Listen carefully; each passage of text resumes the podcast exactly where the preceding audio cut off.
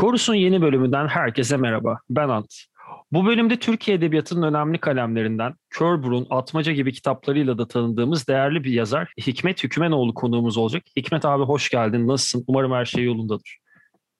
Hoş bulduk. Ee, iyiyim. İyi diyelim, iyi olalım. Aşı olduk. Onun için birazcık daha moralimiz iyi.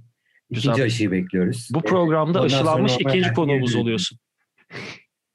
Evet ya o hızla devam eder. Umarım hepiniz bir an önce aşılanırsınız.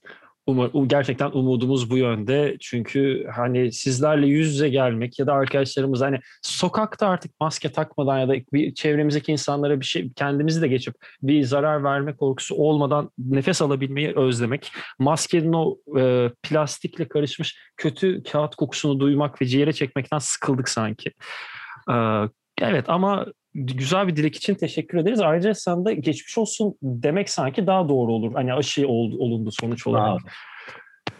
Ee, bu arada hani albümlere albüme geçmeden Jean-Michel Jarre'ın Oksijenine geçmeden ben Hikmet'ten Mektup Var'ın 8 Haziran 2021 tarihli mektubunda aldığımız güzel haberi yani e, yeni bir roman haberinin de mesela bunu özellikle yayın öncesi sohbetimizde söylemedim çünkü ufak bir sürpriz olsun gibi bir noktada. Kesinlikle şey değil böyle ne nasıl bir içerik vesaire değil.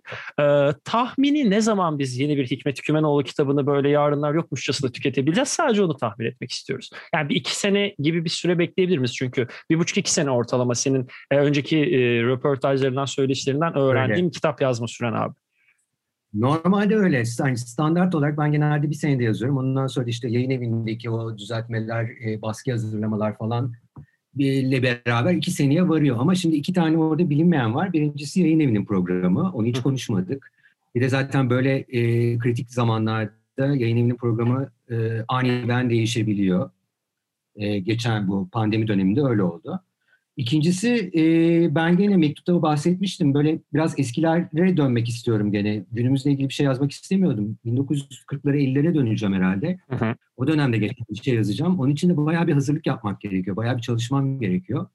O dönemin dönemin atmosferine girmek, o dönemin e, detaylarını öğrenmek için o da normalden daha fazla zaman alıyor.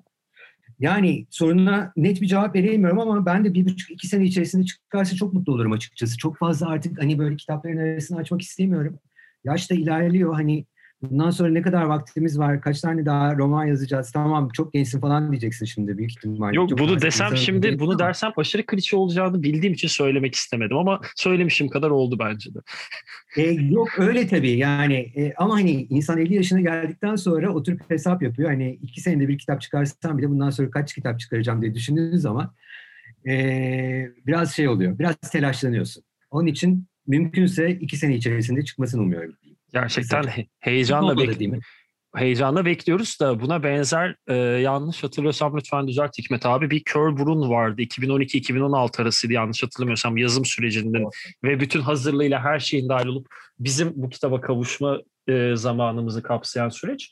E, sanki bu bahsettiğin 30'lar 40'lar noktasında bir hani belki 4 sene değil ama bir hafif kör burun içerik bakımından olmasa da e, atmosfer bakımından hissettim. Bir de eski tarihlere dönüşünde düşünecek olursak. Çünkü bir söyleşinde ben hani 80'leri bir nebze hatırlıyorum ve sonrasını ama 60'lar 70'leri hatırlamıyorum. O kadar zaman harcadım demiştin. Şimdi 30'lar 40'lara gelindiğinde bizim de böyle bir e, parmaklarımız kaşınmaya başladı bu güzel kitap kokusunu ve kitap e, çevirme sesini kulaklarımız duymak istedi. İnşallah. He, heyecanla bekliyoruz diyelim. Alır almaz imzanı da talibim. Onu da tekrardan söyleyip izninle Fransa'mızın, güzel Fransa'mızın Jean-Michel Jarre'ından Oksijenine ve bir müzik türünün belki de e, mihenk taşı ya da e, temellerinden, temel, biri yani. temellerinden biri ve e, ba, kilometre taşı diyeceğim daha doğru bir tanım vardı şu an hatırlayamadım ama kilometre taşı gibi bir albüm çünkü gerçekten Öyle. özellikle Fransa'dan çıkan elektronik müzik sonra Daft Punk'lara kadar uzayan yolu düşündüğümüzde bu albüm olmasa birçok şeyi duyamazdık. Ve e, buradan ben ilk şu soruyla başlayacağım sen de istersen ben şunu merak ediyorum. Jean-Michel Jarre'ın ve Oksijen'in belki de ilk müzik dinleme alışkanlığında Jean-Michel Jarre'la Oksijen'le mi tanıştın onu da bilmiyorum. Ama bu albüm hayatına nasıl girdi ve oradan sonraki bu e, hayatına dahil olmasından sonraki süreç nasıl ilerledi? Ben bunu gerçekten merakla dinlemek istiyorum. Anlatayım memnuniyetle. Ee, bir kere şunu söyleyeyim başta hani çok müzik konusunda öyle çok e, belirli bir türe bağlı kaldığım hiçbir zaman için olmadı. Gençken de olmadı, şimdi de yok. Yani her türden müziği severek dinliyorum. E, türlerin içerisinde hani iyi ile kötüyü mümkün olduğu kadar ayırmaya çalışıyorum ama hani kötü müzik diye şey içerisinde, denden içerisinde kötü müzik denen şeyleri bile dinlemekten insan bazen zevk alıyor.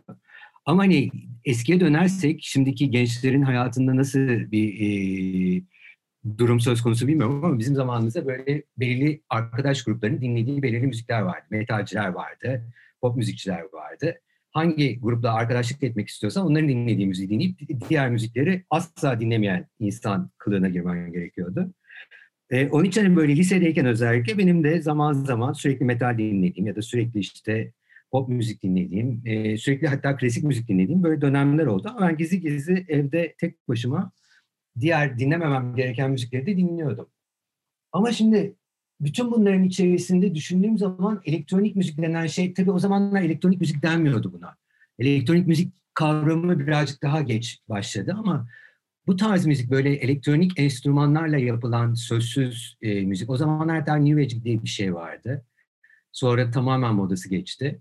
E, o zamanlar çok ilgimi çekiyordu. Ama hani ilk ne zaman Jean-Michel Jarre duydun dersen ilk reklamlarda duydum büyük ihtimalle. E, eskiden reklam jingle'larının ve yani böyle program açılış müziklerinin e, çok sevilen e, şarkıları Jean-Michel Jarre'a aittir. Şimdi hani hayatında Jean-Michel Jarre dinlememiş insanlar oturup bir iki şarkı çalsak, aa ben bunu biliyorum bir yerden der. Büyük ihtimalle 40 sene önceki bir televizyondaki belki Halit Kıvanç'ın bir yarışma programının açılış şarkısıdır. Uyduruyorum şimdi ama hani öyle bir kulak aşinalığı vardır Jean-Michel Jarre'ın. Hepimizde. Benim jenerasyonumda en azından. Ya, ee, sen de söyledin. Bu arada şunu söyleyeceğim ki e, çok özür dilerim araya girdim. Halit Kıvanç'ın demen bu arada çok mantıklı çünkü yıllar boyu TRT'nin açılış müziğiymiş. Ben bunu mesela programa çalışırken öğrendim. TRT logosu çıktığında ben o dönemleri elbette yaşayamadım. Arkada çalan müzik Oksijen Part 4'müş. Ya da Part 4 mı? Öyle mi? Fransızca. Ben bunu hatırlamıyorum.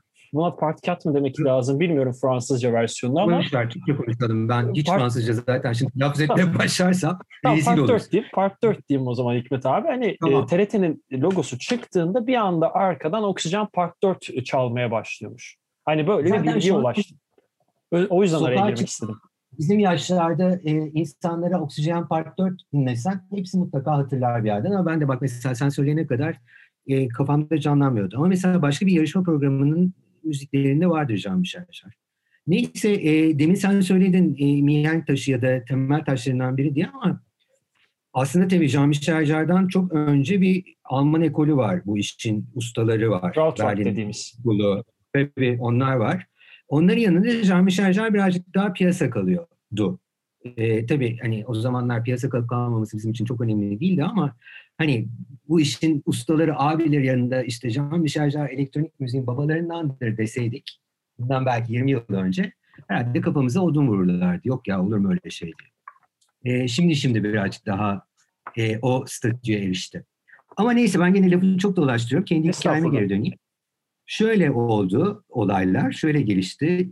1980 bunun not aldım çünkü yılını hatırlamıyordum. Bugün araştırdım buldum. 1986 yılında televizyonu açtım ben bir akşam. Cuma akşamıydı çok iyi hatırlıyorum. Hatta babaannemin evindeydim. Onu da çok iyi hatırlıyorum. E, büyük ihtimalle tek kanal televizyon vardı. Tek kanal televizyonu bir seyrederken karşıma benim bir konser çıktı.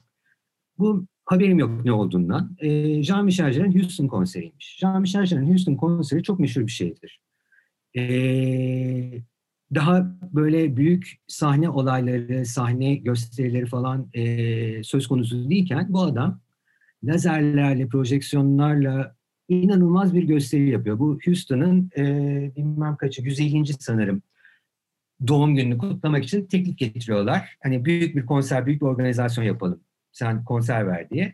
Aynı zamanda NASA'nın da 25. yanlış hatırlamıyorsam gene yaş gününe denk geliyor.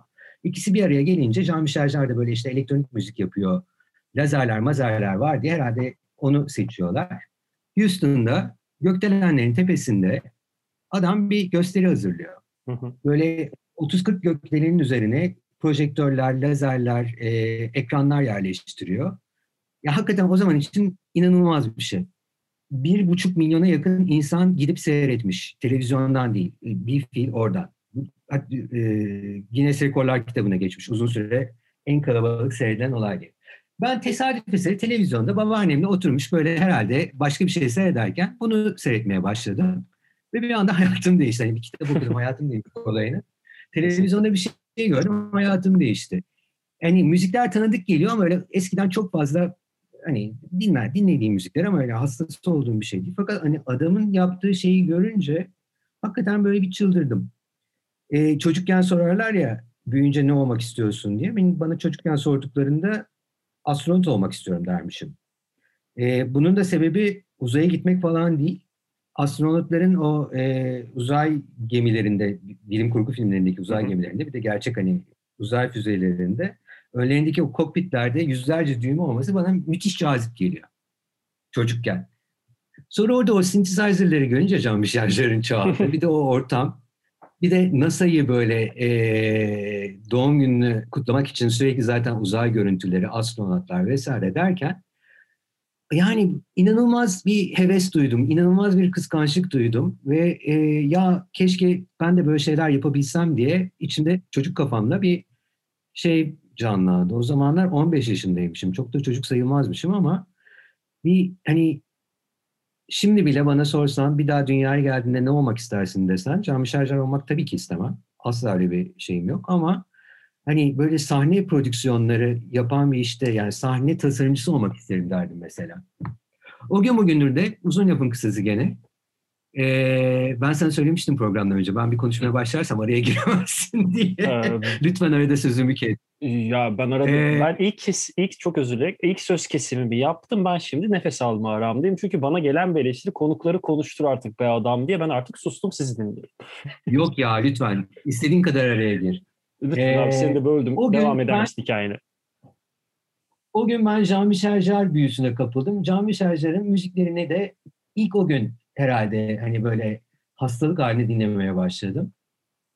O zaman çıkardığı albüm aslında Oksijen değil. Oksijen daha erken bir albüm. 1976'dan e, kalma. 6, evet. O zaman Randevu diye bir daha sonraki albümünün e, zamanı ama konserde tabii bütün e, şeyini çalıyor. Bütün Külliyat. külliyatından eser, en bilinen şarkıları çalıyor. Ee, ben de tabii gidip hemen bütün her şeyi toplamaya başladım. Jean-Michel Jarre'la ilgili bulunabilir. Neyse ki bulunuyordu. O zamanlar kaset zamanı. Kasetten dinliyoruz. Bir şey sorabilirim abi. Bütün, Sen e, bu tabii. olaylar yaşadığında nerede yaşıyordun? Hani böyle belki o dönem İstanbul'da mıydın? Farklı bir şehir. Efendim?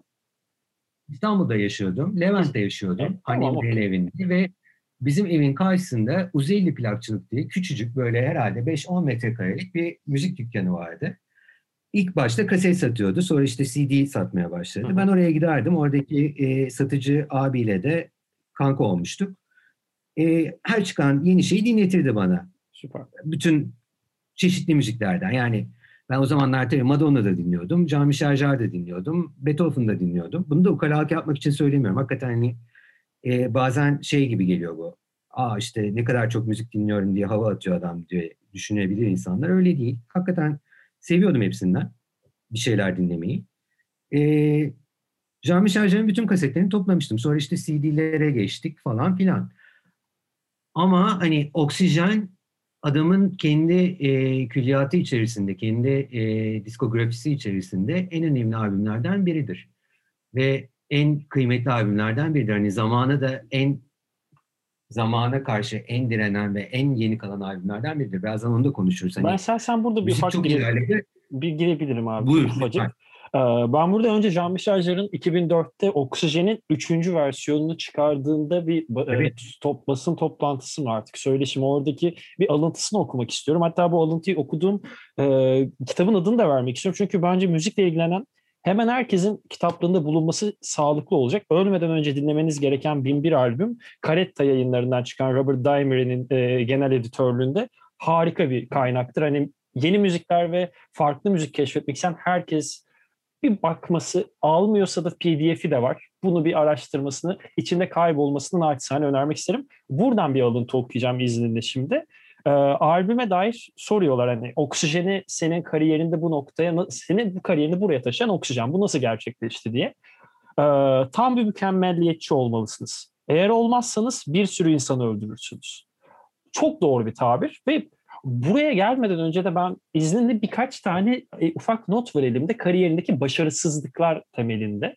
Evet şimdi, tabii. Ya şimdi tabii. şöyle. Bunlardan konuşuyoruz. Ben şunu söylemek istiyorum. Misal Jean-Michel Jarre 1976 oksijeni çıkarmadan önce 3 tane şu an kimsenin asla ulaşamadığı ve deli fiyatlara satılan 3 e, tane albüm kaydediyor.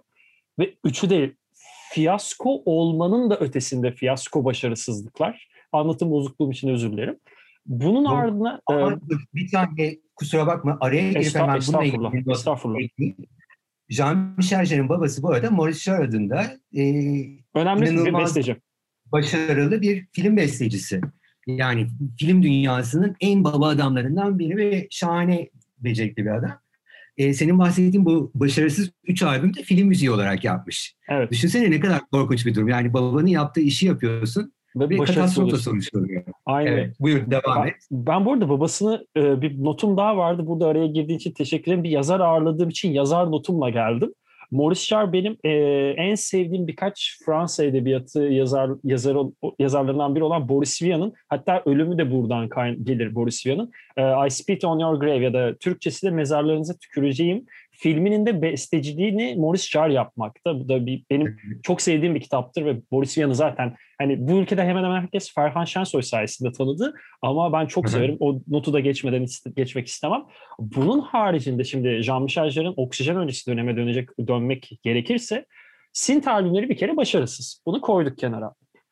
Fransa yani biraz frankofon kültüre hakim hemen herkes bilir. Fransızlar reklam sevdasıyla bilinir. Reklamlardaki tırnak içindeki yaratıcılıklarıyla ki genellikle aynı reklamı e, başını sonunu değiştirerek üretirler. Bu çok saçma. Bu reklamların e, çok ciddi sayıda reklam jingle yapıp hep hemen hepsinde başarısız oluyor. Yetti mi dersiniz? Hayır evet. etmedi. Bir de Fransa çok ya özellikle Paris'te doğup. Paris'te doğmuyor pardon. Lyon'da doğuyor ama Paris'e taşınıyor. Ve Paris'teki önemli bale veya e, sahne şovlarında, sahne e, sanatları gösterimlerindeki müzik e, ve orkestrasyonları bunda bile başarısız oluyor. Yani e, Samuel Beckett'ın iyi yenil olayını biraz fazla mı yanlış anlamış diye bir de kendi içimde düşünmedim değil. Ama e, bu Devamlı kadar bu kadar başarısızlık bu kadar başarısızlık ortaya oksijen e, sürecinin bu kadar başarısızlıktan gelişen bir süreç sonuçta oksijen gibi bir müzik tarihine gerçekten altın harflerle kazınmış bir eser ta- taşıyabiliyorsa hemen, bu başarısızlıklar önemlidir. Gene sözünü kesmek Estağfurullah. Benim bu kadar bu arada. Ben kendi sözümü kestim ben. Oksijen hani bizim için şu anda çok önemli bir albüm fakat ilk çıktığında o da son derece kötü eleştirilere maruz kalıyor. Özellikle İngiltere'de ve e, Amerika'da ya bu ne kadar uyduruk, ne kadar basit, ne kadar asansör müziği diye aşağılıyorlar. E, bundan çok baba şeyler var diyorlar, elektronik müzikçiler var diyorlar. Bu onların yanında uyduruk kalıyor diyorlar. Oksijen de başta beğenilmiyor. Ondan sonra yavaş yavaş işte e, müzik piyasalarında daha popüler olmaya başlıyor. Fransa'da daha e, listelere giriyor vesaire. Daha sonraki albümleri de inanılmaz başarılı oluyor zaten bu konserlerle vesairelerle. Süperstar mertebesine yükseliyor. Ama senin dediğin gibi son derece e, şanssızlıklar ve başarısızlıklar ve sabırla geliyor. Bir not daha oraya ilave edelim. Tabii Oksijenin de böyle evinde, evinin mutfağında kendi kendine hiçbir evet. ekip falan olmadan evde 4-5 tane synthesizer'ıyla yapıyor. Şimdi tabii düşünce Bu arada o synthesizer'lardan iki tanesinin ismini söylemek istiyorum e, Hikmet abi izin verirsen. Lütfen.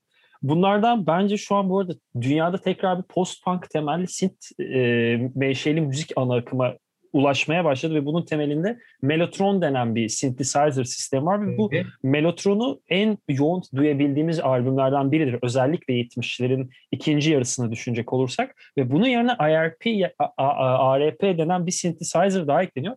ARP'yi de şöyle söyleyeyim dinleyicilerin daha net bir şekilde aklında oturması gerekirse. E, Circus and the Banshees ya da e, The Sound gibi 1980'lerde daha The Cure e, türevi ve gruplar bulunmakta. O tarz bir e, o tarz müziklerin oluşmasını sağlayan bir kaynaktır ARP synthesizer'ları. Bunlarla yani bu bunlar başta olmak üzere olan enstrümanlarla kaydediyor bu albüm ve bunları evinin mutfağında kaydetmesi hani çok fazla organ, çok organik. 8 kanallı bir TV kaydediyor. Bu arada bu bahsettiğimiz şeyler bir de Synthi RKS diye bir makinesi var, bir cihazı var adamın. Yani şu anda herhalde onu bulabilsen orijinalini e, binlerce dolara zor satın alır. Bunlar çok değerlendi. Hı hı.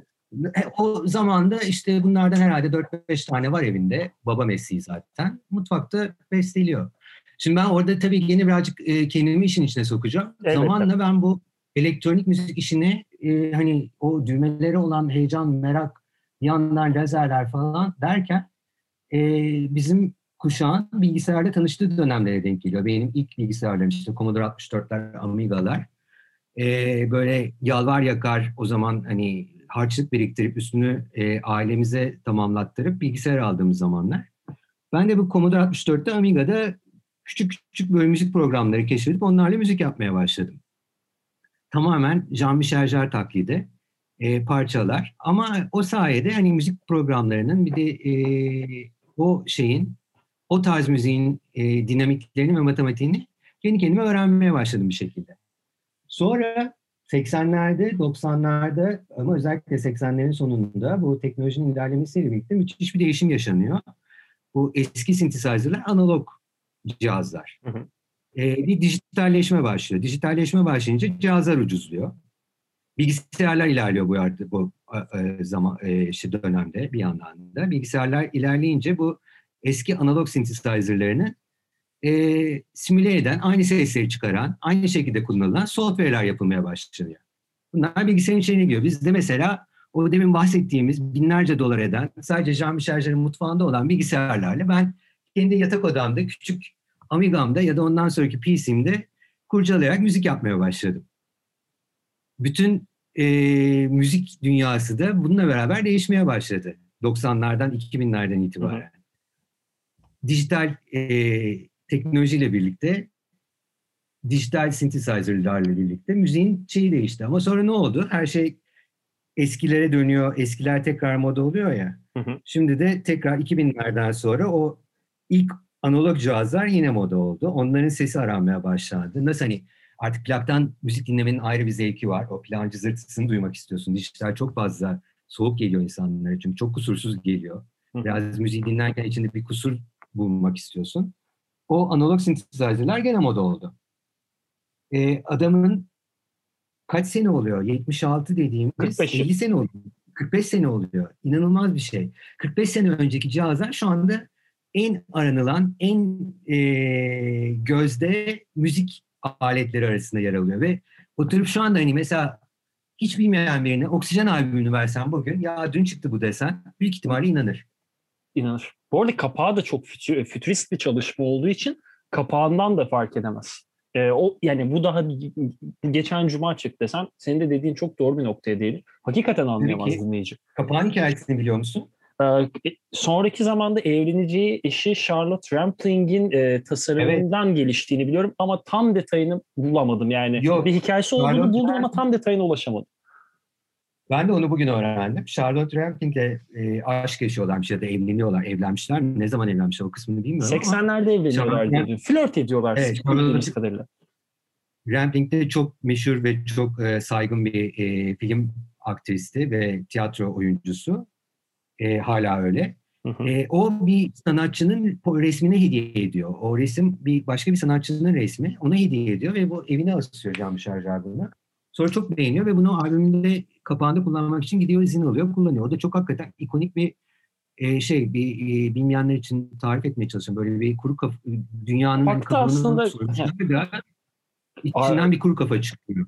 Doğru bölümün kapağından da dinleyicilerimiz bakabilir. Ee, bunun hatta kaynağını ben bulmaya çalışayım. Hatta senin elinde varsa Hikmet abi gönderirsen de çok sevinirim. Bunu bu bölümü yayınladığımızda altına linkini de bırakalım. Bence gerçekten ilgi çekici bir noktaya değiniyorsun. Çünkü yani, evet, yani çok etkileyici bir eser. Yani çok etkileyici bir kapak. Ve hakikaten çok güncel bir şey. Yani hani şu andaki bu iklim krizi vesaire gibi bir e, konunun gündemde olduğu, bu kadar kritik olduğu bir dönemde hani o kapak bugün çıkan bir albümde de kullanılabilir. Ee, hani bu Jean-Michel Jarre çok ileri görüşlüydü, şahane, 40 yıl önceden bugünü tahmin etti falan gibi bir şey tabii ki iddia etmiyoruz. Öyle bir şey söz konusu değil. Adam kendi zamanının müziğini yapıyordu. Ee, ama hani bir takım şeylerin, akımların, bir takım beğenilerin, e, bir takım dinleme alışkanlıklarının eskiye tekrar dönmesinde dönmesinin bunda herhalde bir payı var. Bu kadar Oksijen gibi bir albümün şu anda bize çok yeni gelmesinin, sesinin özellikle ve kullanılan enstrümanların çok yeni gelmesini. Ama tabii bir yandan da üzücü bir şey var. Jean-Michel Jarre da biraz kendini e, yaşlandıkça herhalde hala güncel tutmaya çalışırken biraz delirdi ve hani çok fazla böyle piyasa işler yapmaya başladı. Çok piyasa iş yapmaya kalkınca da o yaştaki insanlar e, popüler olamıyorlar maalesef. maalesef. Popüler olmaya çalışıyorlar. Popüler müziği taklit etmeye çalışıyorlar. Olamıyorlar. Ne kadar ama açıklı bir şey, ne kadar ironik bir şey. Düşünsene hani başkaları onu taklit ediyor. 40 sene önce yaptığı şeyi. O bugünün gençlerini taklit etmeye çalışıyor. Böyle bir tuhaf bir durum var. Yani bir yandan üzücü. Her tarafında da botoks yaptırmış. Evet. Yani kimlik kimlik oluşturduğu bir türün içinde kendini kimliksizleştirmeye başlıyor Jean Michel Jarre. Bu evet. biraz dramatik bir nokta. Gerçekten hani müzikle biraz ilgilenen insanların ya da Jean Michel Jarre müziğine aşina insanların e, moral dikkatini olumsuz anlamda çeken talihsiz bir nokta. Evet ama onu hemen ben e, naçizane bir yani eski bir dinleyici olarak yeni dinleyici arkadaşlara naçizane bir önerim var. Kesinlikle hani 90'lardan sonraki albümlerine çok fazla ulaşmasınlar. 90'lardan önceki albümlerini dinlesinler. Esas güzel müzikleri orada. Külliyat o. Ee, e, şey hariç ama demin programın başında sen bahsettin. Oksijen'in devamını yaptı. İki albüm daha çıkardı Oksijen'e. Bir tanesi sanırım 97, 97, bir tanesi 2016. Onlar gayet güzel albümler ve hakikaten Oksijen'i tamamlıyor. Yani ilk Oksijen'e ihanet eden hiçbir şey yok. Üçünü bir arada dinlemek çok keyifli. Bu programı hazırlanırken de 2-3 gündür ben dinliyorum. Ee, bayağı üç, hani üçleme olarak e, başından sonuna kadar çok güzel bir şeyi var, tadı var. Tabii ki ilk albümün yeri bambaşka ama üçü bir arada dinlemek de güzel. Onu tavsiye ederim.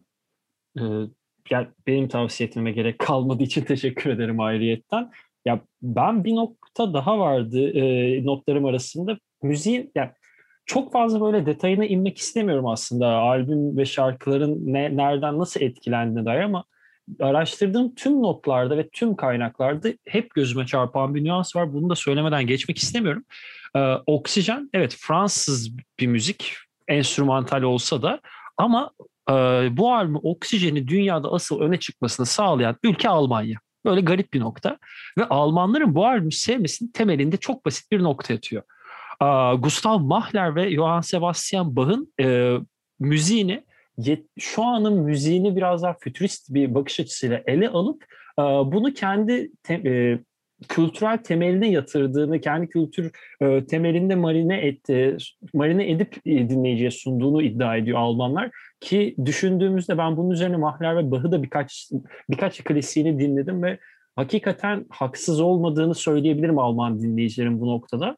Bu da belki Jean-Michel Jarre'ın sadece Fransa'da kalmayıp Fransa dışında güçlü bir Avrupa ülkesinin daha desteğini alıp yani Fransa Almanya e, tırnak içinde ittifakından geldikten sonra ilk baştaki İngiltere ve Amerika e, başarısından uzak ya başarısızlıklarını kompanse edip ardından oralarda tekrar kendine bir e, alan açmasını doğurduğu gibi bir noktayı düşünmekteyim.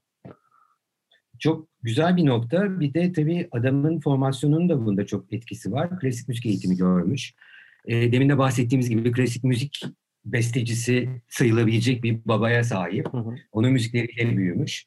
Ve hakikaten e, çok e, kuvvetli bir e, klasik müzikten gelen bir şey kulağı var. Melodi ve harmoni kulağı var. Ve hani senin de söylediğin gibi özellikle Bach motiflerini sık sık kullanıyor. Bunu dinlerken hani böyle Aa, Bach motifini kullanıyor demiyorsun ama sana çok tanıdık geliyor ve çok kulağına hoş geliyor. Çok melodik bir müziği var zaten.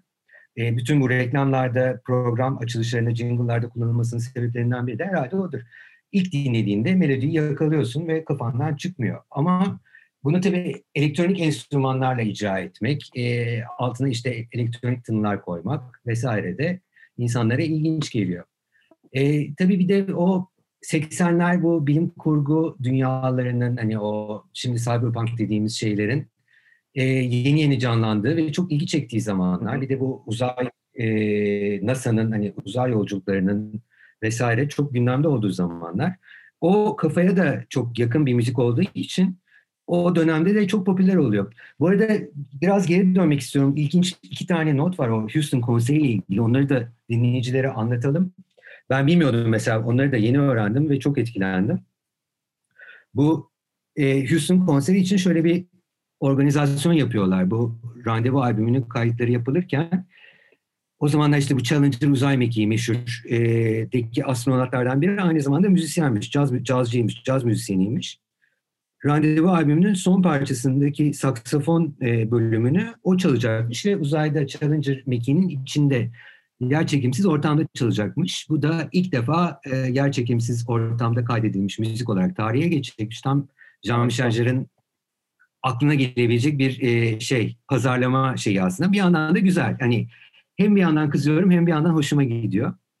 Fakat işte çok acıklı, çok trajik bir e, durum söz konusu. E, uzay mekiği Challenger biliyorsun Maalesef. havalanırken infilak ediyor ve e, evet herkes ölüyor. E, hatta bu işte Houston'daki meşhur konserde de e, o uzayda işte saksafon e, kayıtlarının görüntüleri de çekilecekmiş ve gökdelenlerin üzerine yansıtılacakmış vesaire. Bunu gerçekleştiremiyorlar. Bu çok üzücü bir şey. E, ama hani albümü dinlerken o özellikle o bölüme geldiğim zaman e, bundan sonra hep aklıma gelecek ve böyle tüylerim diken diken olacak. Ben bu bilgiyi bilmiyordum evet. ve benim de şu an hani sen anlatırken Hikmet abi bir hafif bir gerçekten tüylerim bir diken diken oldu bir böyle hafif bir duygulanmaya yakın bir noktaya getirdi insanı. Çünkü hakikaten bir insan hikayesi var işin orta, e, bu konunun var. temelinde. Bir de konseri de arkadaşlar merak edenler bulabilirler. Çok kötü kayıtlar var ve sadece televizyonda 56 dakikası mı öyle bir çok kısa bir bölümü yani e, iki saatlik bir konserin yarısından az bir bölümü e, kayıtlarda var. Belki ama gene de oradan bakıp bir fikir edinebilirler. Böyle sürekli arkadaki o projeksiyonlarda, görüntülerde falan hep böyle astronotlar, NASA, uzay mekiği falan gibi görüntüler var. Tabii şimdi düşününce, o zamanı düşününce bu kadar böyle sıcağı sıcağına o kazanın üstüne büyük ihtimalle çok etkileyici olmuştur. Bir not daha var. Bu daha komik ve daha hani e, açıklı olmayan bir not. Aynı dönemde e, Kaddafi Houston'da bir e, bulunuyormuş. Gezi mi artık resmi mi yoksa hı hı. E, resmi olmayan şey, açılardan mı orada bulunuyormuş onu bilmiyorum ama FBI'de adamı takip ediyor tabii. Ve e, bu konserin hazırlıkları yapılırken bir hafta boyunca bütün gökdelenlerin, binaların her tarafı, yani Houston'ın sağının sonun her tarafının üzerine bir takım cihazlar koyuyorlar. İşte projektörler, lazer makineleri, duman makineleri, havai fişek atan cihazlar falan. FBI binasının üzerine de koyuyorlar. Fakat bu aletler o kadar çok elektrik kesiliyor, kes, elektrik çekiyor ki FBI binasının elektriklerini kesiyor. Hı hı.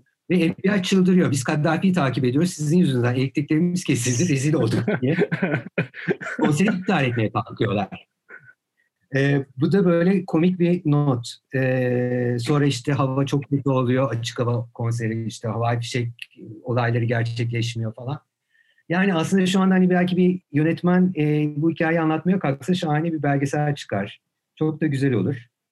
E, ben de hani hayal kuruyorum. O günlerde yaşasaydım ve keşke orada olsaydım. O olayların perde arkasını gerçekten oradan görseydim. Ama bir yandan da şimdi düşününce ya da o videolara bakınca o kadar komik geliyor ki adamların kıyafetleri, pozları. Çünkü bir poz var, bir 80'lere ait bir hava var. Mesela bir yerinde o lazer harp vardır e, benim yaşımdakiler hatırlar belki bir parçada böyle lazer ışıklarından oluşan bir müzik enstrümanı çalıyor. Çocuk kafamda bana müthiş etkileyici gelmişti. Şu anda bakıyorum sahtekarlık yani büyük ihtimal hiçbir şey çalmıyor orada. Çalıyormuş gibi görünüyor. Ama, Ama çok etkileyici yani. Evet önemli değil yani çünkü müziğin karakterine çok uygun bir şov yapıyor orada. Yani o elektronik müziğin o işte cihazların havasına çok uygun bir şey yapıyor. Onun için çok etkileyiciydi. Ya tam olarak bu arada hani Hikmet abi bir iyi bir kötü bir e, nüanstan bahsettin ya tam şey hissi geldi.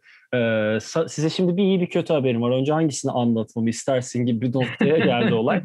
Ama e, ben şu Kaddafi anısını kendimce bir hikayeleştirip şey yapabilirim. Bir deneyeceğim bunu yazmaya. Çok güzel bir hikaye. Ben bunu yazmaya çalışacağım. Benim çok teşekkür ederim aklıma bunu biraz daha tabii karakterle de deneyeceğim bunu. Dene valla. Düşünsene ama ne kadar büyük bir saçmalık. FBI'dasın ve hani saçma sapan bir müzik şeyi için elektriklerin gidiyor. Ya hakikat ama yani bir yandan da düşününce e, Umut Sarıkaya hikayesi gibi bir durum çıkıyor. Hani benim de söyleyeceklerim varın içinde koysak kimse sırıt yani hakikaten sırıtmaz Şahane bir hikaye. Bir hikaye. Şahane bir hikaye. Umarım gerçektir. Ben Wikipedia'da okudum. Yani Wikipedia'daki her şeye yüzde yüz güvenmemek lazım ama Sen istediğin gibi kullan bence. Ben senden e, şey izini aldıysan ben bunu bir kullanırım. Hatta ilk sana göndereceğim ha. abi. E, fikrini almak isterim yazıyla ilgili de. İşin şakası bir yana hakikaten ben ben programa hazırlanırken bu iki olayı bulamamıştım. Bu e, eklemeler için de teşekkür ederim. Yani şimdi şöyle Hikmet abi benim elimdeki notlar e, bunlar. Senin ekstra hani bu albüm üzerinde ya da başka değinmek istediğin noktalar varsa onları dinlemek isterim. E, genel olarak hani benim de anlatacaklarım böyle ama hani şey kısmı beni en çok ilgilendiriyor. Bir bu müziğin hala çok yeni gelmesi bize. Bir de o zamanki teknolojilere duyduğumuz özlem. Bu sadece tabii müzikte değil, başka alanlarda da e, var benzer özlemler, benzer nos nostalji kapsamına giriyor tabii bu ama nostaljiden öte bir şey de var. Çünkü hani bir e, nasıl söyleyeyim bir ineklik gerektiriyor bu kadar bu eski cihazlara hayran olmak ve onların peşinde koşturmak, bunlara bu kadar para yatırmak için. Ee, şimdi mesela yani hakikaten benim hala evimde küçük bir müzik stüdyom var. Ee, amatörce de olsa ben orada hani kendi kendime hobi kapsamında oyun bağlamında müzikler yapıyorum ve hani kullandığım e, software'ler hatta artık şimdi gene onlar software olmaktan çıktı gene analog cihazlar e, gündeme geldi. Birazcık daha ucuza üretebiliyorlar. Bu Çin yapımı analog cihazlar bile var hatta. Hı hı. Ben de arada sırada böyle para biriktirip e, paraya kıyıp öyle bir şey alıyorum. Oynuyorum ve inanılmaz büyük keyif duyuyorum ve düşünüyorum sonra bu hani 45 sene önceki insanların müzik yaptığı cihazlarla oynuyoruz. Ve 2020 senesindeyiz. Ne kadar acayip bir döngünün içindeyiz abi bir yandan da. Doğru. Ya şey bir, ta, bir cümle demeyeceğim bir tabir var benim ya, yanlış hatırlamıyorsam hani aslında senin de dediğine benzer bir nokta hani evet şu anın içindeyiz günümüz ve modernliğin içinde olsak da aslında hep bir, bir şeyin temelinin yansımasından ilerliyor. Hani elbette bu çok e, temel merkezcilikten ziyade elbette gelişimlerle bir değişim var ama bir merke, bir temelin oluşmasının ardından bir şeyin bir programın başında bahsettiğimiz o kilometre taşı, o mihenk taşı olma kavramının da getirisi belki. Onun etkisinden e, çok daha farklı noktalara da gidebiliyor. Onun izinden gidildiği çok net hissedilen benzer işler de çıkabiliyor. Bu da zaten bence e, bu albümden 45 sene sonra bu bölümü yapmamızı, birbirinden farklı iki nesilde iki insanın aynı albüme dair benzer tutkuyla sohbet edebilmesi sana zaten oksijene dair e, ne kadar güçlü bir iş olduğunun da belki de özeti gibi bir noktaya de, e, denk düşüyor. Katılıyorum ve e, yani çok e, şey nasıl söyleyeyim bana gayet inandırıcı geliyor. Şöyle bir cümle kuracağım. Hani normalde böyle büyük cümleler kurmayı istemem ama büyük ihtimalle önümüzdeki 10-15 sene boyunca e, hala müzisyenlere ilham veren ve hala benzer işler yapılmasına e, ön ayak alan tarz müziklerin en önemli albümlerinden biri olarak kalacak Oksijen. Kesinlikle katılıyorum. Ben de o zaman e, görüyorum ve arttırıyorum demek istiyorum. 10-15 yılla kısıtlı kalacağını sanmıyorum. En az 10 yıl, 15 yıl diyelim. Çok daha fazlasına e, ilham vermemesi bence çok zor. Şu sebeple farklı bir disipline geleceğim ama e, bu Philip K. Dick'in e, Blade Runner'a esin olan esin kaynağı olan kitabı yanlış bilmiyorsam 40 ya da 50'lerde yazılıyor. 80'lerde evet. film çıkıyor. 2017 ya da 18'de ikinci versiyonu çıkıyor ve hala tüm dünyada en çok satan eserlerden biri. Ya da Star Wars'tan, Star Trek'ten bahsediyoruz. Çok farklı dönemlerde ya da George Lucas'ın e, THX 1138'i hani bunlar çok eski dönemlerden ama hala birçok sinemacıyı etkiliyor ve daha da ötesi 84'te yapılan David Lynch'in çektiği Dune'un 2010-2021'e Denis Villeneuve gibi bir tarafından ki Denis Villeneuve'ün de uyarlama sevdası şu an aklıma geldi. Blade Runner'ın ikincisini de o çekiyor. Hani Tabii, bunlar hani bunları böyle düşündüğümüzde ve hepsinin aslında bu Flip K. Dick özelinde de ya da Asimov'tan bahsedebiliriz. Bu sene e, dizisi çıkacak Vakıf'ın ki benim en sevdiğim bilim kurgu serilerinden biridir. Hani hepsine aslında baktığımızda bu e, bilim kurgu demek istemiyorum ama bilim kurgu diyeyim ya da en azından genel herkesin kabul ettiği tabir o çünkü. Bu tür eserlerde gerçekten geleceğe dokunan ya da geleceğe dokunma ihtimali olan bir fikrin varsa ve bu fikri gerçekten e, karşındaki kitleye kabul ettirebilecek bir dayanağın varsa o iş sadece e, belli dönemleri etkilemekte kalmıyor. e, kendi benliğini e, potansiyelin ötesine çıkabiliyor. Ve ben Oksijen'in de bu noktada değerlendirilecek albümlerden biri olduğunu düşünüyorum. Buna benzer de bir de işte direkt albüm seçemem ama Kraftwerk'in veya e, Noy gibi e, grupların ya da e, Ernst, neydi Enstürzen'de no, Ney Bolton gibi evet. grupların da adının bence geçmesi sanki hoş olur gibi bir düşüncem var. Ben e, naçizane onunla bir ekleme yapayım. Madem Blade Runner dedin beni en hassas yerimden vurdun. Benim en sevdiğim bilim kurgu en serisidir. Bu kadar hiç sevmem Ve, en, tabiri kullanmayı. Benim en sevdiğim bilim kurgu serisidir. Bunu içtenlikle söyleyebilirim. Ve en güzel bence film müziklerinden e, biridir Blade Runner'ın. Onun da bestecisi gene aynı dönemde e, ki büyük synthesizer müziği ustalarından Vangelis. Onun da o zaman ismini anlayalım. E, Vangelis'in Blade Runner albümü de tıpkı Jean-Michel Jarre gibi hala bugün dinlesen daha sanki dün yapılmış, dün kaydedilmiş kadar yeni gelecek ve hala çok insanı etkileyen bir albümdür. Ee, onu da tavsiye ediyorum. Sen e, genç bir arkadaşımız olarak tabii iyimser bir açıdan bakıyorsun olaylara. Ben birazcık daha karamsar bir noktadan bakarak sözlerimi bitireyim. E, Mark Fisher diye bir rahmetli e, felsefeci diyelim bir düşünür var. Evet, onun da ontoloji diye bir kavramı var. Ona bağlayalım biraz. E, şu anda hani bunun kötü tarafı hala 40 sene, 50 sene önceki gelecek tahayyülleri üzerinden konuşuyoruz ve onları düşünüyoruz. Yani şu anda geleceğe dair yeni bir hayal kuramıyoruz demektir bu. Doğru. Bu da ne kadar kötü bir durumda olduğumuzu gösterir. Hala 50 sene önce kurulmuş hayallerin tasarladığı gelecekleri pişirip pişirip tekrar sunuyoruz birbirimize. Hala onların özlemini çekiyoruz. Hala onlar bize yeni geliyor. Bu da biraz moral bozucu aslında. Ben de bir noktada o zaman senin e, bahsettiğin noktaya katıl, yani bir ekleme yapmak istiyorum izninle. Hani beni iyimser olarak adlettirdiğin için, adlandırdığın için öncelikle gerçekten onore oldum ama şunu söylemek isterim. Kendi arkadaş çevremde bilindiğim tek bir tabir benim karamsarlığımdır. Ve buna dair şöyle bir ekleme yapmak istiyorum. Bir noktada güzel bir tespit yaptın. Evet umutluyum.